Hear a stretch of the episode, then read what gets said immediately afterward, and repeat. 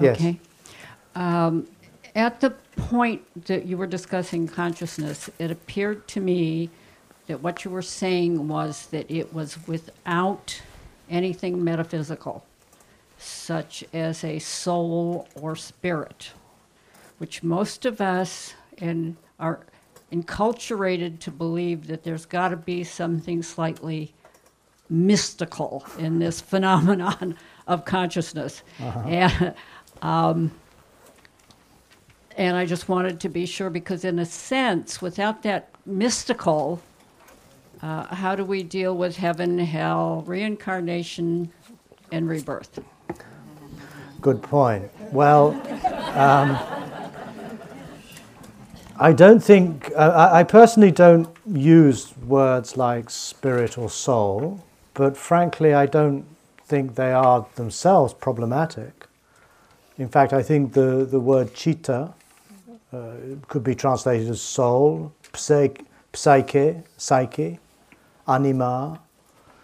The problem is not with the term. The problem is our tendency to reify what we mean by that, and was to make into a thing what we mean by that, and to posit uh, some kind of self-existent, animating, self-aware consciousness that is um, ontologically separate from the physical body. And that's what allows rebirth, karma, uh, rebirth and reincarnation, so on. Um, The problem with believing in rebirth, it's very difficult to do so without positing a mind-body dualism or spirit-body dualism. And I think we also have to bear in mind that the Buddha really was not concerned with addressing those kinds of metaphysical questions. The, there are ten questions he refuses to answer, and one of them is, are the mind and the body the same? Are the mind and the body are different? He says, don't go there. What is he's concerned with is how we respond to our condition as human beings in this world, here and now, in such a way that we do not aggravate and make our suffering, as it were, more intense, more unbearable, but we seek to live in a way whereby we uh, tackle uh, the questions of the quality of life uh, in our world as individuals and in society. So, uh, as for the question of mystical, um, again, this is a very fuzzy term. I don't see any contradiction between um, a view of the world that excludes or is not interested in heaven, hell, rebirth, all that stuff, but is deeply open to the mystery of life itself. So mystery, to me, is central to the embrace of our condition. As we open our minds, as we let go of some of these narrowing concepts we have of ourselves, we'll come back to this this afternoon, that releases, that falling away of grasping, craving, egoism, opens up the world as a profoundly mysterious place, opens up our experience as profoundly mysterious. And in other words, it opens up our capacity to to honor and to celebrate, in some senses, that we don't know what's going on. The ego and its strategies are basically uh, devices to pretend that we know what's going on. That might give us a momentary security, but it actually comes at the cost of uh, cutting us off from the mystery of life itself. So we can call, if that, if such an experience is what you would allow to be mystical, then it's mystical. Um, and that, I feel, is utterly compatible with uh, a view of life that is concerned entirely with the suffering of this life and this world and this planet that we're in now. Lady here. Hi. Um, so as we were speaking before, there is in your, the Buddha's view and your view, there is no unconditioned state. And how would that relate to the practice of shamatha and jhana? Is that just for refining our tool, our body-mind, so that we can have a better, uh, I use the word perception of what our our path is in terms of aversion, delusion, and greed, uh, limiting those. Mm-hmm. How do you um, see sh- shamatha and jhana and, and the un- uncondi- totally, un- there is no unconditioned state? Um, let's take this word unconditioned. Um, it's asankhata. When it's translated into English, it usually ends up as the unconditioned, and the unconditioned has a capital U. Now, there are no capital letters in Pali, Sanskrit, Tibetan or Chinese, and nor are there definite articles, the. By translating asankhata as the unconditioned, the translator has revealed a bias, namely that there must be something called the unconditioned, which is very appealing, I think, for many people who are drawn to Buddhism, because it somehow reintroduces something we can consider to be on a par with God. And uh, that's how it's used very often. But fortunately, if we go to the Samyutta Nikaya forty-three one, which is called the Asankhata Samyutta, the connected discourses on unconditioned. This is what the Buddha says. He says, monks, I will teach you the unconditioned and the path leading to the unconditioned. Listen to this. And what, monks, is the unconditioned? The ending of greed, the ending of hatred, the ending of delusion. This is called the unconditioned. And what, monks, is the path leading to the unconditioned? Mindfulness directed to the body. This is the, called the path leading to the unconditioned. So here we have another example, as we had with namarupa, where the Buddha takes a term, in this case asankhata, the unconditioned, which I suspect, I don't have hard evidence for this, but I suspect referred to Brahman and to Atman, which are unconditioned. God is the unmoved mover, or the un, you know, that which is, for which there is no other condition. This is the unconditioned in and of itself. And rather than abandon the term altogether, he reinterprets it to mean unconditioned by greed, unconditioned by hatred, unconditioned by delusion. And this is characteristic of the Buddha's usage of language as entirely relational. He resists setting up, as it were, reified absolutes, the unconditioned or the deathless, is another term that's used in the same way, and instead regards, or let's say asks the question, unconditioned by what? And gives an answer to that question. In other words, he's, instead of saying, in order to be enlightened and go into these deep states of meditation, then one day you experience the unconditioned, he's saying, can we lead our lives here and now, unconditioned by greed, unconditioned by hatred, unconditioned by delusion? And that, therefore, becomes a suggestion or as an injunction to live in a totally different way, in which these forces do not condition your thoughts, your feelings, your speech, your acts. And that experience is what is also called entering the stream, entering the Eightfold Path, the stream being the Eightfold Path. So I'd like to go back to these texts that allow us um, a more process-centered understanding of the path, one which mirrors much more closely the Buddha's emphasis on impermanence, on dukkha, on anatta, rather than, is a, in a sense, succumb to this uh, consoling idea that there is some kind of unconditioned reality out there somewhere, some deeper absolute truth that you'll get if you only meditate long and hard enough. That to me is a very static view of things, and it's a view that suggests that liberation means somehow liberation from this condition, from this world, rather than a liberation from greed and hatred, and a liberation to of becoming free to live differently, which he calls appropriate vision, thought, speech, action, livelihood. That would be my response to that. Um, microphone person, pick a hand.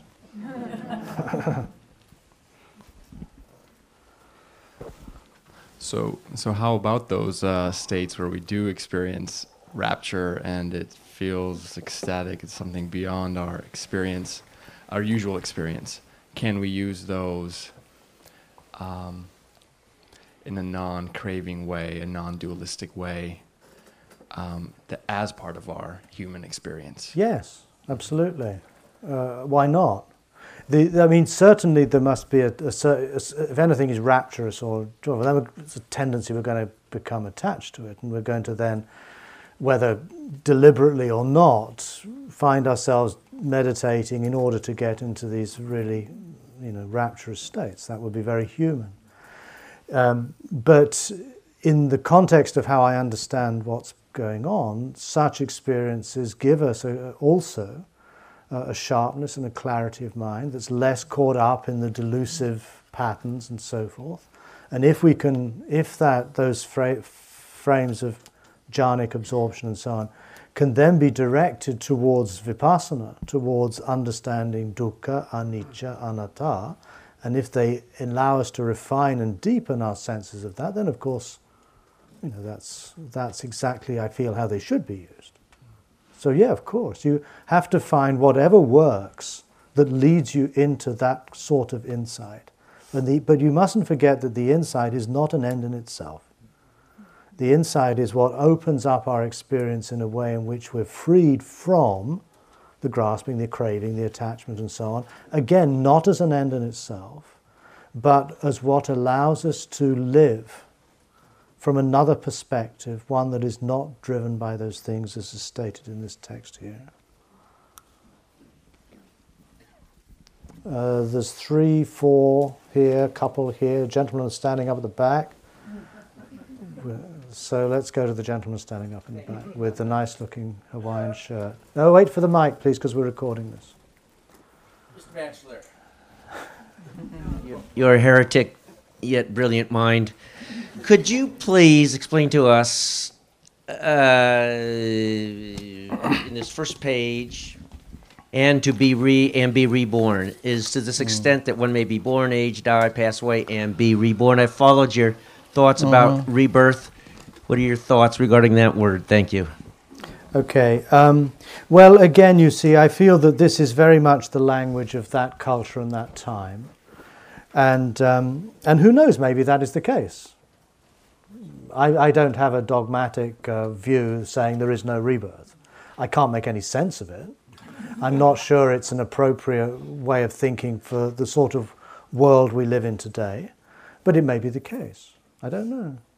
And so I would take a line like that as, and again, it's a sort of a stock line.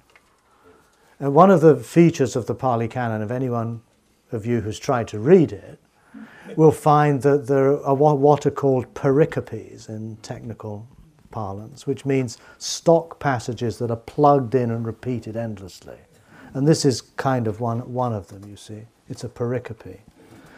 Um, so I take it to mean in, in the culture of our time that this is uh, to this extent that one lives one's life and gets born and, gets, and dies, and if there's something after, you go on or whatever. But the... I do think the importance is uh, to concentrate on what is non-metaphysical in this teaching, and with an open mind, with an agnostic mind that does not preclude by some theory what happens after death. The, uh, we don't know what happens after death, and I think it would be arrogant to claim that one does. But I would also argue that any theory you have, whether it's saying there is rebirth, or whether you say there is not rebirth, both are um, uh, conceptual constructions that we overlay on what is essentially the greatest mystery of our life, that we are born and that we die. And any attempt to explain that, either by denying continuity, affirming continuity, is, I feel, um, uh, uh, equally our forms of denial of death, and to that extent, denial of life. There's one down here, one here. Okay. Uh, yes, uh, just to continue with this theme, there are a number of places that the Buddha does talk about reincarnation and karma in his cultural context. Mm-hmm. And I'm wondering if you'd comment on the tone of it, because some of it seems motivational or sort of almost playing with people. Mm-hmm. I'm thinking particularly of the dog sutta, where he's kind of teasing one of the monks for uh, being a dog yogi and eating like a dog, and he's telling the monk, you're going to get reincarnated as, as a, a dog, dog if you keep that up, or there's another guy acting like an ox and being mm. an ox yogi. So there's a kind of playfulness, and also the motivation of the term once returner, mm. or, you know, it implies a con- you know, a consciousness mm. going from lifetime to lifetime, but so. Well, okay, first point is that the Buddha, like Socrates, is a, someone who teaches in the context of dialogue. In, he doesn't write anything down. He doesn't seem to be trying to establish some overarching theory that he would impose on all students. Instead, he engages people in dialogue. And as such, um, will speak to the conditions and the beliefs and what's helpful for particular people at that particular time. And that, I think, accounts for a lot of the contradictions we find in the canon, where he'll say one thing to one person, another thing to another person. Um, the business of if you behave like a dog, you'll get reborn as a, bog, as a dog, um, frankly strikes me as very simplistic uh, and um, crude as a way of thinking, to be honest. If, um, if we look at it, I, I'd like to cite a passage here, which is in the Kalama Sutta, where he talks of the, the assurances that one gains through putting his teaching into practice. And he says the first assurance is, is if there is another world, and if good and bad deeds bear fruit and yield results, it is possible with the breakup of the body after death, I shall arise in a good destination in a heavenly world. The second assurance is this: if there is no other world, and if good and bad deeds do not bear fruit and yield results, still, right here in this very life, I live happily, free of enmity and ill will. Now, this is the only time in the canon that that passage occurs. But I find that much more, um, well, I have to say, agreeable and a- appealing. Uh, because it's, um, it's the only passage really where the Buddha does adopt a kind of agnostic view. But it fits also very well with his refusal to get drawn into metaphysical questions. I've mentioned some of them. Are the mind and the body the same or different? If you don't answer that question, you don't really have a basis for believing in rebirth. To believe in rebirth, you have to acknowledge that there is something within you, spirit, soul, subtle consciousness or whatever, that will escape the breakdown of the physical body. There is some non-biologically based consciousness that can survive physical death.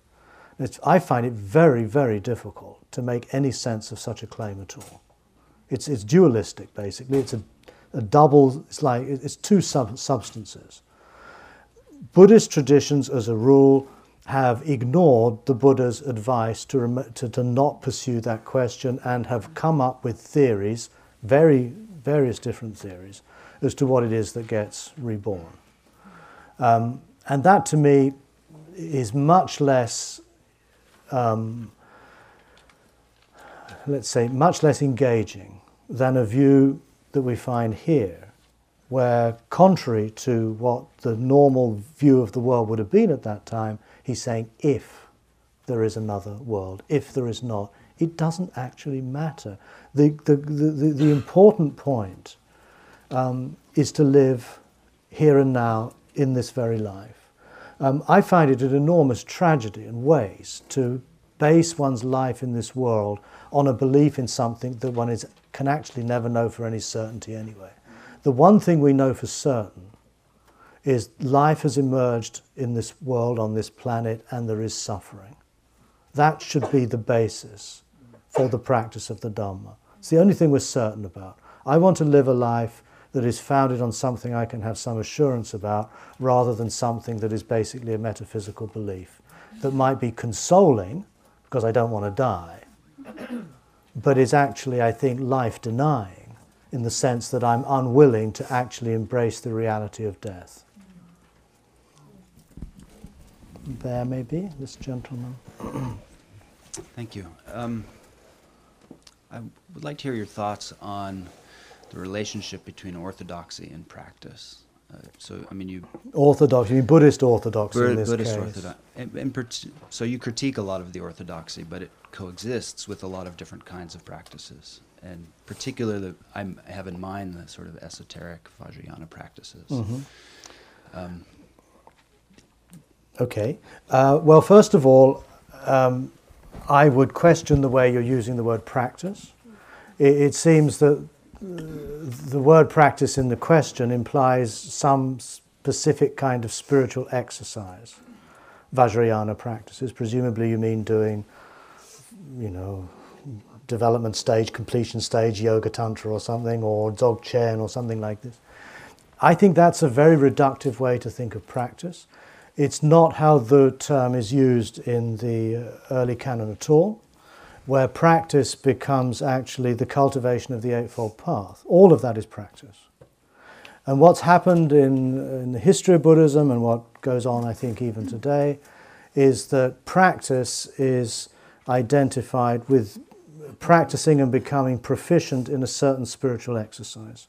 In other words, you're reducing the path to basically step seven and step eight, uh, mindfulness and concentration. Whereas the Buddha says that the magga is to be bhavana, bhavanad. The, the path itself is to be practiced. The word he uses is bhavana. And it's telling that in often bhavana is translated as meditation. Uh, in the Tibetan tradition, for example, bhavana is gom. Gom means meditation. It means going, sitting cross-legged on the floor and doing certain exercises. The word bhavana is applied by the Buddha to the way we see the world, think about it, speak, act, work. And I feel we need to recover a sense of practice that embraces all of our human behaviors and not be reductively identified with some spiritual exercise. On the other hand, I feel that what Buddhism offers, particularly in our culture, is a highly developed and sophisticated training in spiritual exercises. And that could very well, and I think that's what draws so many of us, because it gives us a, a, both something to do, a something we can actually realize the effects of, and I would argue that that is actually the, the, the, the very hub of the wheel. But the problem is, if that hub is not connected by spokes to a rim, it's useless. However good you are in some of these exercises, if they're not integrated into your life as a totality, they really um, have little value, frankly. So if an orthodox belief system is one that gives you the kind of framework in order to pursue these practices, then uh, these exercises, um, and those exercises have a positive transformative effect on your life, I have no problem with it at all. But um, I think for many of us, we find that some of these uh, classical Asian worldviews um, do not, it's not so much that I've, I'm saying they're wrong. I don't quite know how one would show that they're wrong.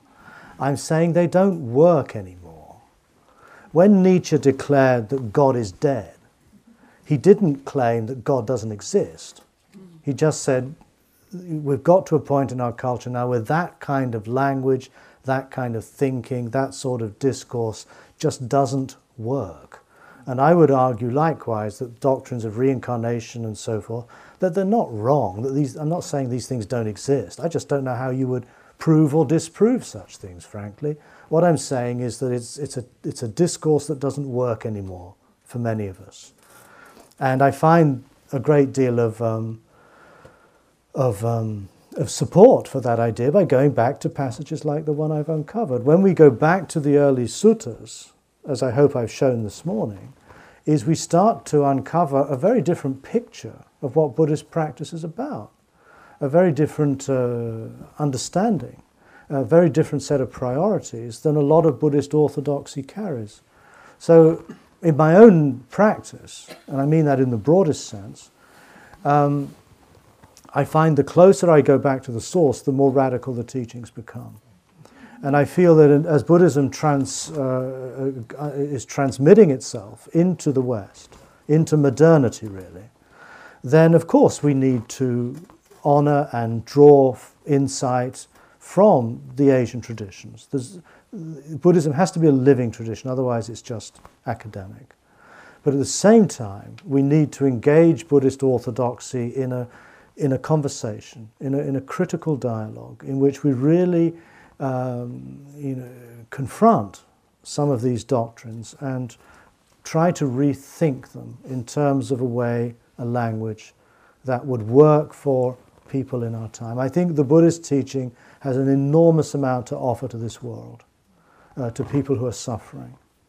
Um, yet I think that message is often, um, in a sense, impeded and hindered by the insistence that one, to do this Buddhist practice, has to hold on to certain uh, doctrinal views that many, many people simply cannot work with anymore.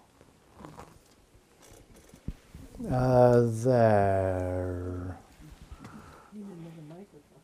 We need the microphone.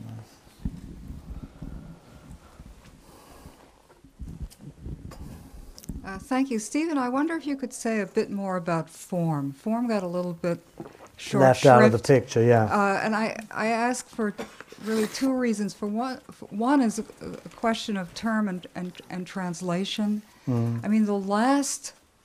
Uh, word that would would come to a to a modern Europe to a European to translate matter would be form. Yeah, I know. So it's always a bit of a boggle. Mm-hmm. And the other is it, it, it, what you've been presenting is essentially a I would say a um, phenomenological psychology that's well designed to deal with vipassana practice, and uh, you know somehow we all we we have the the term.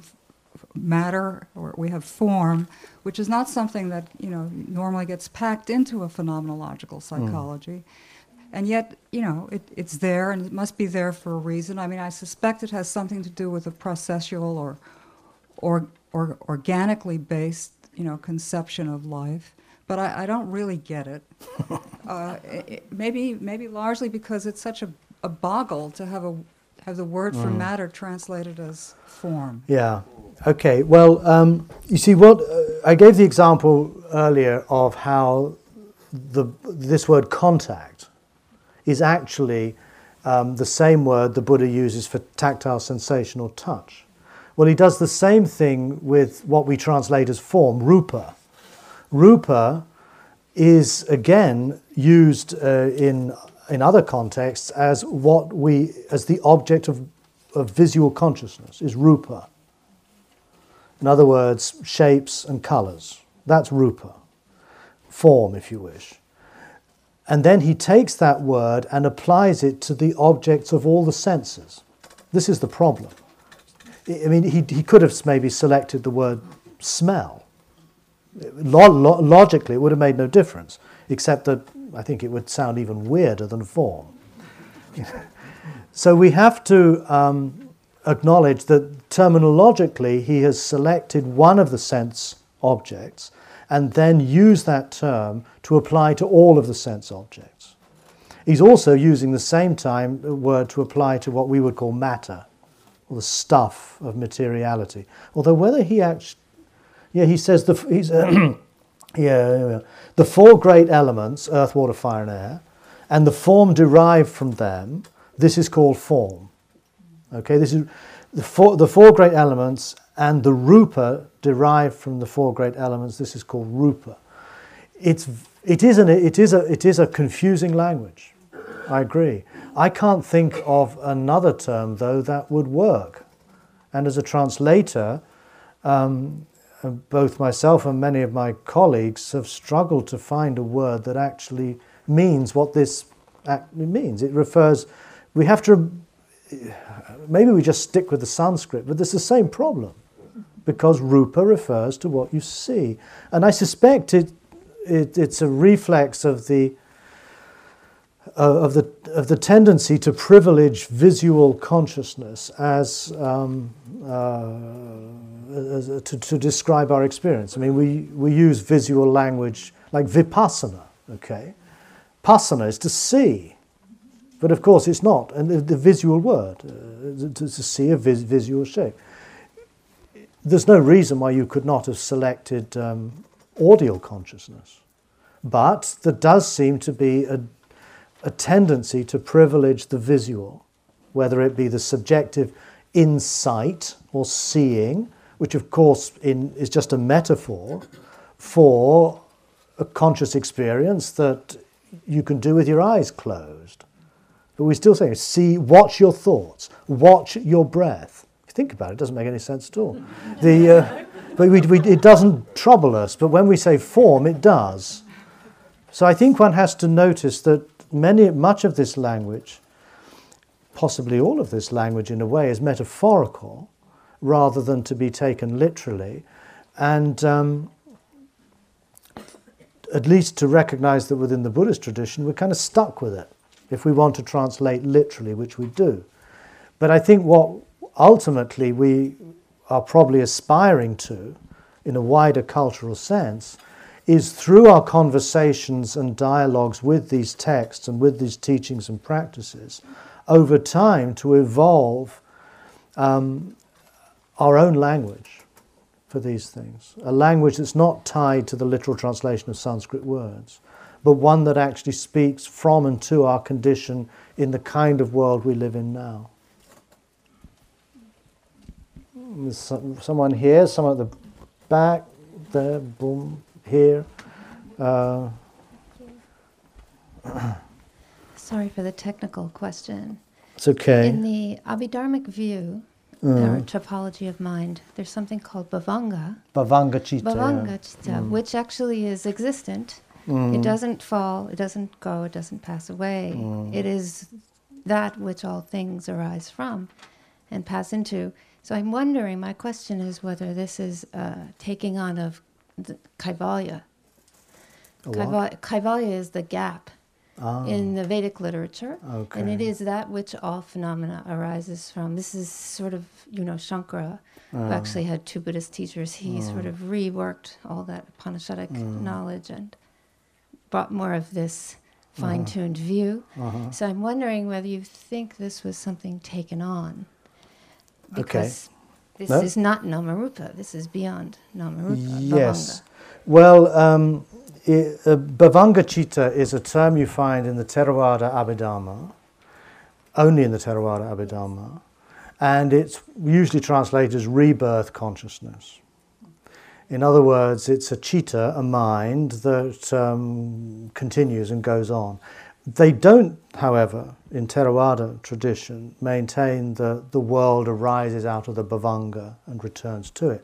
That you do find in Yogacara philosophy, where they talk of the alaya vijnana, yes. the foundation consciousness, which is tied into a, a Buddhist idealist philosophy in which there is no matter, there is no form, there's no rūpa. Everything is of the nature of, of citta or vijnana. And at the root of vijnana is the alaya vijnana, which contains all of the seeds of karma and so on, and that's what gives rise to the world. And that's, uh, you know, idealist philosophy. The Um, f what I think is in, in striking is that the Buddha never uses the word bhavanga. It's just not there. So in other words, it's an attempt by the later community of the Buddha's followers, probably in the centuries after his death, to come up with an answer to the question, what is it that gets reborn? The Buddha refused to even address this question. And for him, it was just outside the scope of what his concerns were. His concerns were, as uh, Elizabeth mentioned, phenomenological, in other words, or in the terms of the all. So I would suggest, really, that what happened in the evolution of Buddhist thought um, was um, a return, to some extent, to the classical metaphysics of ancient Vedic and Upanishadic tradition, that gave rise to uh, questions sorry, gave, gave rise to answers to questions the Buddha told you not to ask. Or suggested you don't. He says, I do not declare anything about these things. What do I declare? The Four Noble Truths. Although in the topology's mind, bhavanga is that which thought comes out of and goes back into. All right, if you want. But so, fr frankly, I find all of this, Abhidharma. I find all of this metaphysical, yes. Not my own experience whatsoever, and quite blatantly an attempt to uh, f to fine-tune and uh, somehow rationalize um, the understanding the Buddha had of the world. I think it's a falling away from the radical nature of what the Buddha taught and introducing metaphysical ideas. Thank you. Here, maybe. Well, in the context of that previous question, I guess I should apologize for asking a very non-technical question. I'd be interested in your reaction to something that I saw recently that reminded me of your use of the term deep agnosticism. Mm-hmm. This was a bumper sticker, of all things, that said, I'm a militant agnostic, colon, I don't know, and neither do you.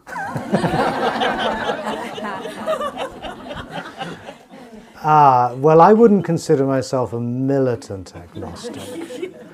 Um, in fact, I find um, I'm not particularly attached to any of these terms, actually. Agnostic, atheist, humanist, pragmatist.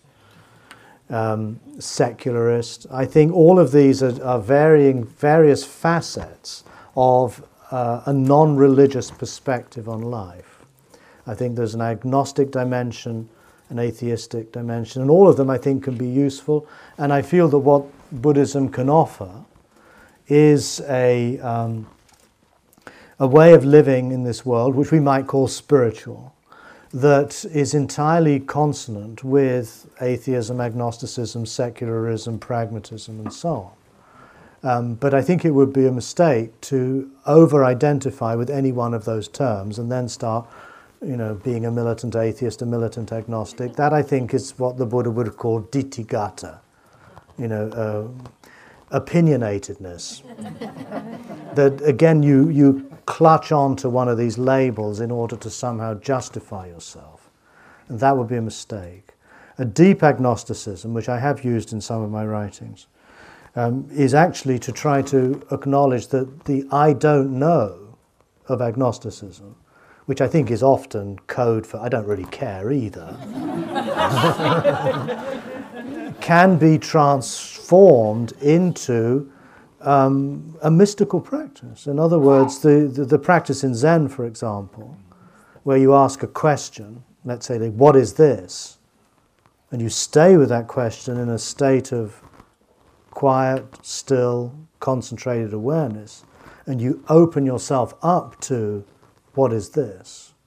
To remain with the question that life is, and to acknowledge that the underside of what is this is I don't know.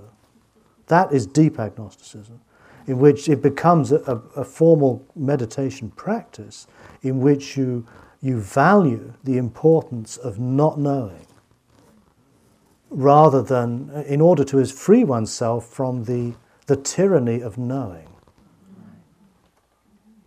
But that's not militant, it's contemplative agnosticism. Yes, there.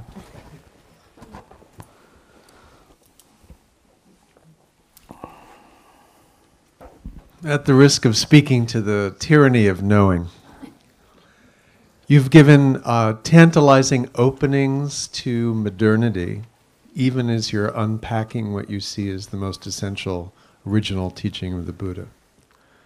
So my question concerns what you see as the limits of the phenomenological program. In science, we know that much of our experience is non-conscious. Mm-hmm. And our perception often arises from non-conscious processes, mm-hmm. which we can demonstrate with instruments that were not available mm-hmm. twenty-five hundred years ago, and to my mind, are not available today on the cushion though that's an area of investigation. Mm.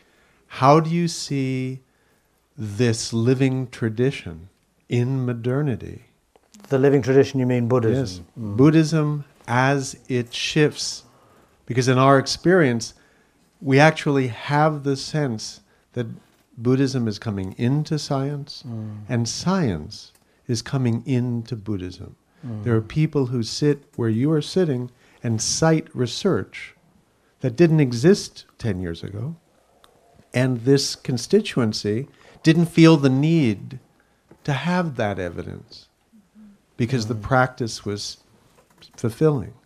Now we have a cultural shift that wants mm. evidence on the one hand and questions the methods by which that evidence mm. is gathered on the other. Uh, it's, it, it's, a, it's a good question. I don't have um, uh, a straightforward answer to it. It's not but straightforward. It's not straightforward. um, but what I do value is dialogue. And if we look historically at how Buddhism has, uh, in a sense, found its way into non-Indian cultures, and I'm thinking particularly of China, then um, what emerges uh, as Chinese Buddhism is the result of a dialogue and a conversation, in this case with Taoism as a kind of spiritual tradition, Confucianism as an ethical tradition, and through that interaction w- emerges something called Chinese Buddhism, or let's say Zen. Zen is a very good example of something for which there is no clear antecedents in India, although Zen tradition likes to pretend that there are, because it needs its lineages and so on.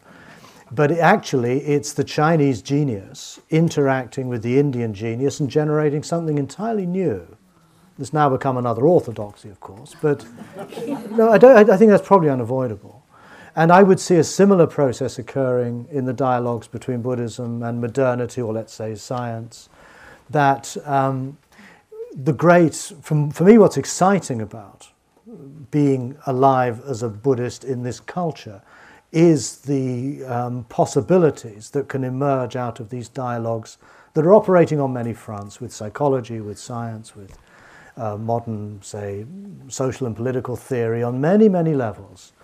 And I have a certain confidence and a certain faith, I suppose, that uh, the Buddha's message can come alive, can be Um, uh, can be a, a very vital interlocutor, if that's the right pronunciation, with these other disciplines that obviously were not existing at the Buddha's time. And what emerges is something we cannot foresee or predict. But clearly it won't be what we know of Buddhism today. It'll be something else. It may not even use the B word anymore. Um, it could be that we'll have to go beyond Buddhism.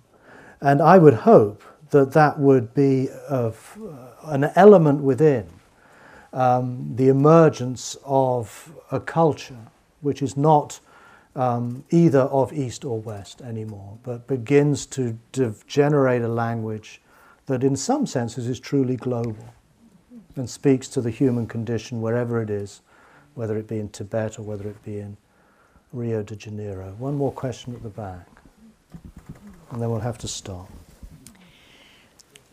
I've uh, thought of bhavana as mm. cultivation rather mm-hmm. than practice. Mm-hmm.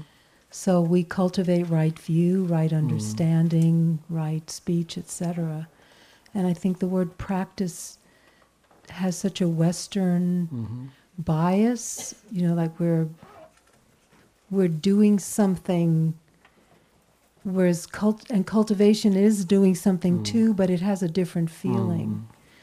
And also the um, for perception, I wonder whether recognition might not be more apt mm. because you didn't, if you were Chinese and didn't know English, you couldn't recognize mm-hmm. the exit sign.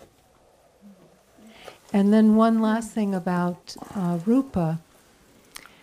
I wonder whether there just wasn't a word for what we understand today as the vibration of subatomic particles, uh-huh. of the of the body just being energy, And so form was something we saw, but there was no term for what was actually happening. Mm. You know, that beyond mm. matter is the vibration of energy. energy yeah. Okay, thank you very much. Um, I actually translate bhavana as, cult as cultivation. Uh, I think that is the best translation. But um, I also feel that if, since we use the word practice all the time, we have to ask the question, well, what is the, the Pali term that represents best the word practice? And I would say it's bhavana. But bhavana, I think, is a, bhavana literally means to bring something into being, which I think is a beautiful idea. It also has, um, it's a metaphor of organic life too. In other words, you cultivate a plant, let's say. You create the conditions for a, a seed to grow into a plant. And that is missed, and I agree with you, in the word practice, which does, not only does it have a, a, a bias about just doing something, it also sets up an opposition with theory, practice and theory, for example. In other words, um, and that I think is, again, built into the, the this uh, choice of using the word practice. And often that is often opposed to a kind of anti-intellectual, anti-theoretical. I'm not interested in theory, I just want to practice, people say. Since we're lumbered with the word practice, we have to. Un I would try to redefine what we mean by it, and I would use bhavana as the best starting point for that.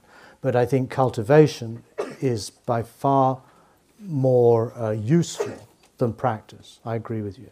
So let's all agree now. We're never going to use the word practice. Now the second point... Isn't that because we're, he was speaking from an agricultural society? Yeah, exactly. Yeah. Absolutely. Um, he, the Buddha speaks in the... He draws, when he speaks metaphorically, which he does a lot, inevitably he draws from the experiences people would have had in a fifth century B C agrarian society. And um, going back to your last question, again, he wouldn't have then spoken in terms of subatomic vibrational energies or whatever, because that wasn't the way the world was. Um, but on the other hand too, I think phenomenologically at least, um, I don't know, to be honest. I, I, um, it's true that in meditation, as one goes into one's body, one becomes very attuned to the sensations and the vibrations and so forth and so on. But that's really just referring to what would be called sparsa, the physical experience. Um, perhaps that's a metaphor that speaks more directly to our current situation, but it's still limited, as is rūpa, that it's only ref it's privileging one sense over others. Whereas the all, or in the practice of, of awareness meditation, um, we're seeking to be give equal attention to all of the sense experiences. And the problem, I think, is we don't have a word that covers them all. We don't have it in the idea of vibrations is, is, is, is again limited, as is the word rūpa. We might prefer one to the other, but the fact is we risk missing the point that we're trying to embrace the totality of our sensory experience, which cannot be reduced either to vibration uh, nor to visual form.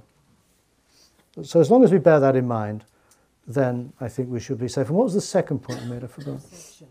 Perception. Yeah, recognition is certainly a perfectly adequate translation of that. Um, I think in other contexts I've used recognition. I've also used uh, discernment, I think is quite good. Um, again, it's one of these terms for which there is probably no exact English term that is a precise overlap. This is the problem, um, is that We, and I've, this, as a translator, this has been something I've struggled with for forty years, is endless discussions with fellow translators arguing as to which is the most appropriate English word for X. The problem is, in most cases, there is no English word that captures the range of meanings in a Pali, Sanskrit, Tibetan word. So we're all, every translation will be inexact and will, will fail at some level. And I think the op this happened, exactly the same thing happened in China. When Buddhism, Buddhist texts were first translated into Chinese about the second, third century A D, the Chinese naturally and chose Taoist terminology. So, for example, Nibbana was translated as Wu Wei, you know, non-action, a Taoist idea.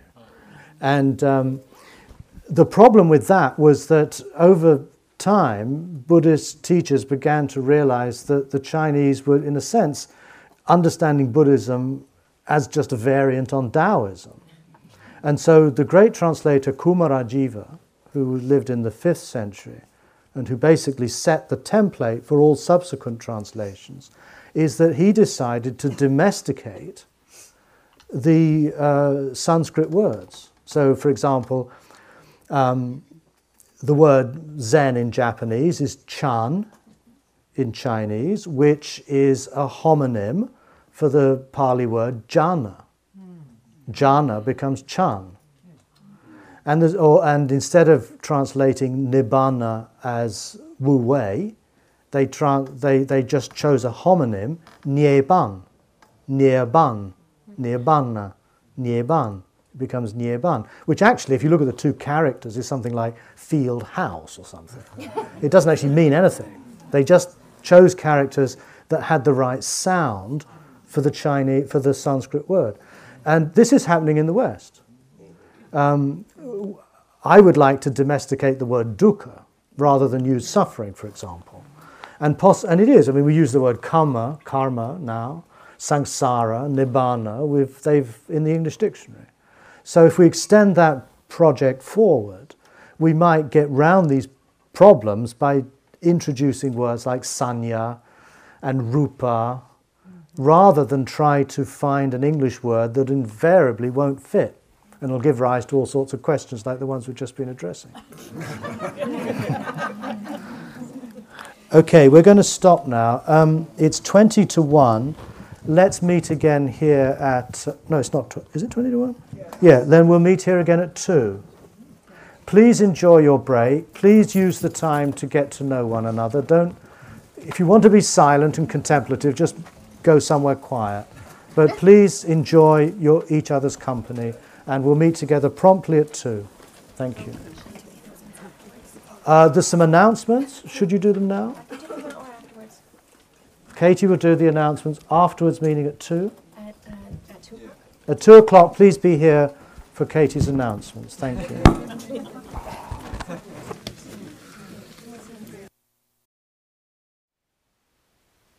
Thank you for listening. To learn how you can support the teachers and Dharma Seed, please visit dharmaseed dot org slash donate.